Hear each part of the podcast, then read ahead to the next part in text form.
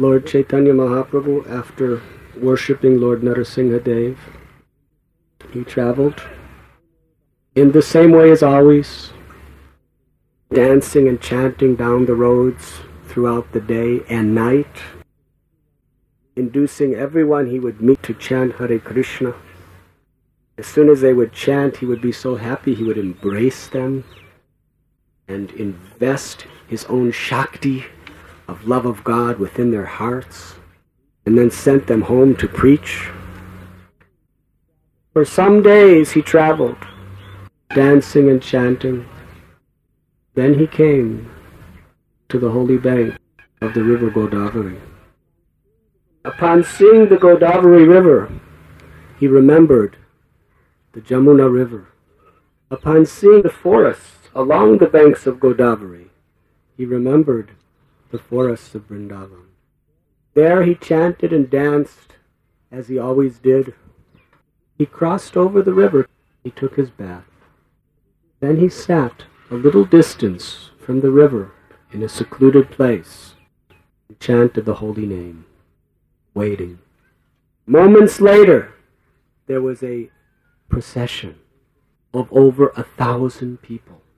There was musical instruments being played hundreds of Brahmins chanting mantras and performing various Vedic rituals. Amidst that wonderful celebration, in the center of it all, there was a beautifully decorated palanquin. Riding on the palanquin was the governor of Madras, Srila Ramananda Rai. He came off of his palanquin to take his ceremonial bath in the river Godavari. As the Brahmins were chanting their mantras, Ramananda Rai performed the proper Vedic rituals in the river, offered oblations to his forefather, and came out. Meanwhile, Lord Sri Chaitanya Mahaprabhu saw Ramananda Rai. In his mind, he was running to embrace him, but somehow or other, he remained sitting. When Srila Ramananda Rai saw Sri Chaitanya Mahaprabhu, he saw that his effulgence was as bright as 100 suns. He came to the Lord and offered his prostrated obeisances just like a stick on the ground. Lord Chaitanya told him, Get up and chant the holy names of Krishna. Are you Ramananda Rai? Ramananda Rai replied, Yes, I am your very low servant. I am from the Sudra community. Please note, this is the nature of a great personality. An ordinary man wants himself to be introduced as something very special and great.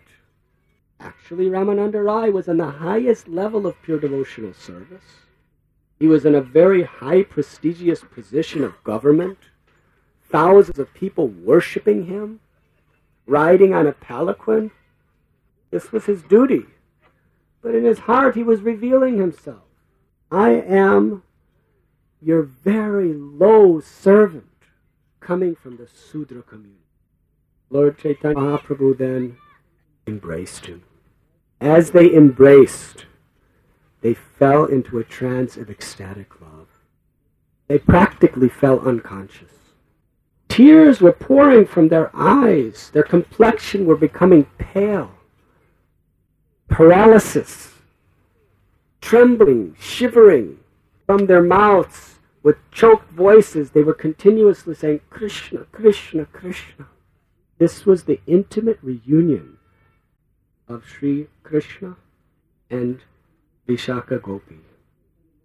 As we know, Lord Chaitanya Mahaprabhu is Krishna in the mood of Srimati Radharani. And one of the most dear associates of Srimati Radharani is Vishaka Sakhi.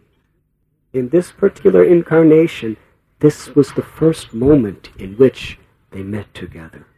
What was the intimacy of the ecstatic love they shared between each other? We will never know. But we can hear it and try to become purified through this process.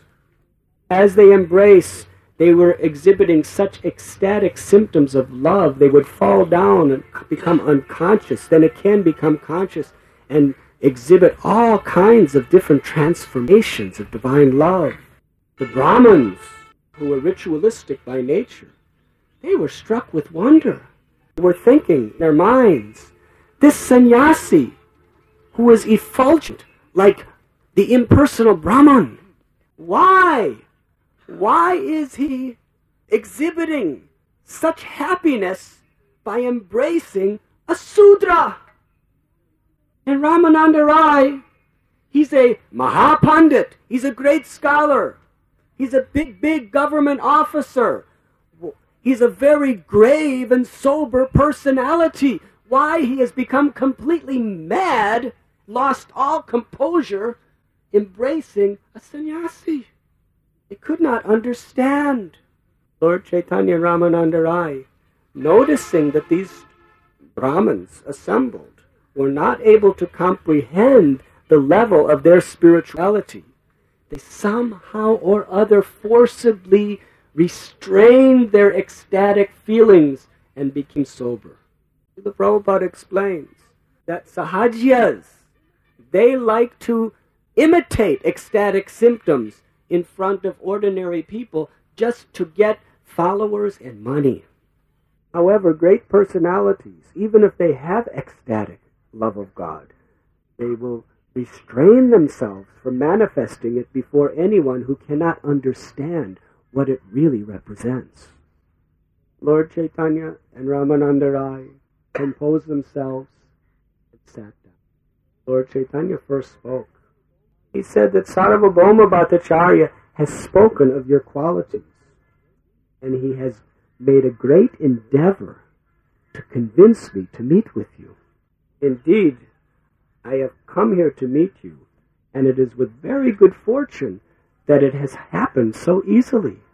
Srila Ramananda Rai replied that Sarvabhauma Bhattacharya has indeed accepted me as his servant, and therefore he is very, very merciful to me to send you here to deliver me. Even in my absence, he is thinking about my well-being. I can understand that Sarvabhauma Bhattacharya has truly received your special mercy. How is that? Because you have touched me, although I am untouchable. Due to Sarvabhauma Bhattacharya's love for you, you have shown me this mercy. Ramananda Rai is revealing a very essential aspect of Vaishnava thought. That it is due to a great devotee's love for God and their good wishes toward you that you can be, receive the mercy of the Supreme Personality of Godhead. When Srila Prabhupada was asked, what was our qualification to receive the highest consciousness of Krishna consciousness? At least the opportunity to attain it. Srila Prabhupada told us, you have no qualifications. I made your qualifications. What does that mean? Because of his surrender to Krishna, and his good wishes to our fallen selves, Krishna is giving his mercy to us. That is the process of Krishna consciousness. To somehow or other get the mercy of a Vaishnava.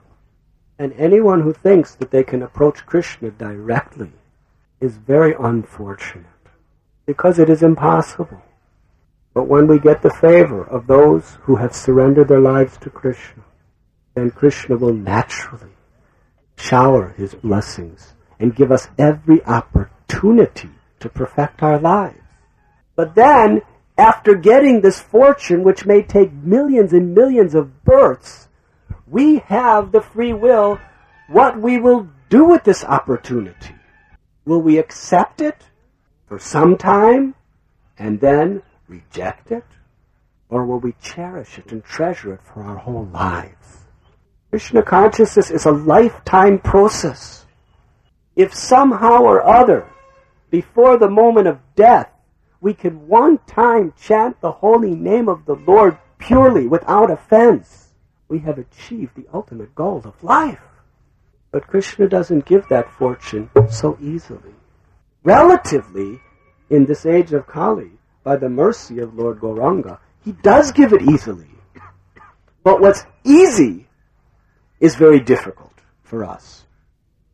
Treta Yuga, you would have to fast in complete celibacy, concentrating your mind on one particular object, the super soul in your heart, for 60,000 years with unwavering mind for you to get love of God.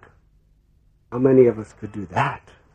So comparatively, following the four regulative principles, chanting 16 rounds, humbly serving Vaishnavas, not committing offenses, trying to sincerely do our service. In this short lifespan of maybe 50, 60, 70 years at the most, maybe 80, 90, if we can get that one mantra out of our mouths purely, then we perfect our lives. So easy. But the tendency in this age of Kali Yuga is Maya is always trying to drag our consciousness away from Krishna.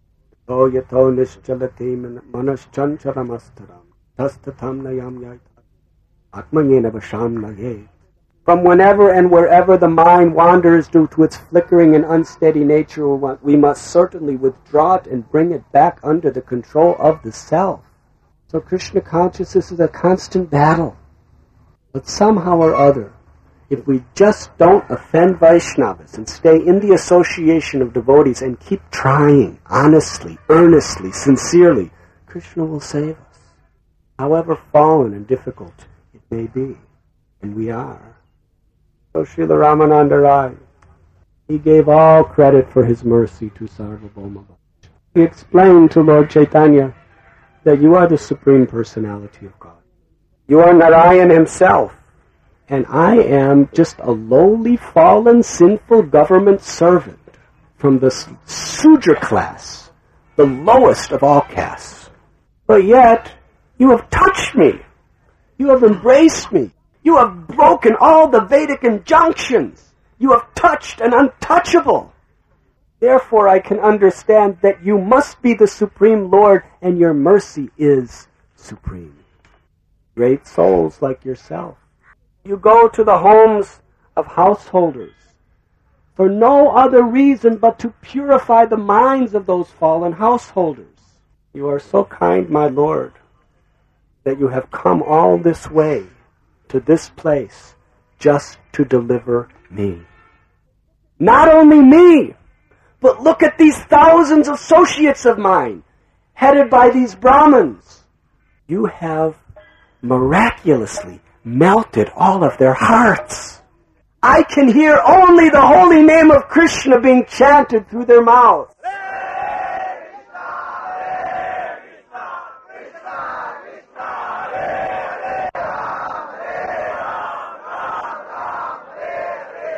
Their bodies are thrilled with ecstasy and their eyes are full of tears. Thus I can understand, my dear sir, through your bodily features and the characteristics of your mercy that you are none other than the Supreme Personality of Godhead. Lord Chaitanya Mahaprabhu replied, Sir, you are the best of topmost devotees. Therefore, just by seeing you, all of these people's hearts have melted. Although I am a Mayavadi sannyasi and a non-devotee, even I am floating in the ocean of love of Krishna due to being touched by you, but to speak of others. Knowing this, in order to rectify my heart, Sarvabhauma Bhattacharya has sent me here just to hear Krishna Katha. In this way, they each praised one another with great love, and that both of them were so very pleased at tasting the nectar of the glorious qualities of the other.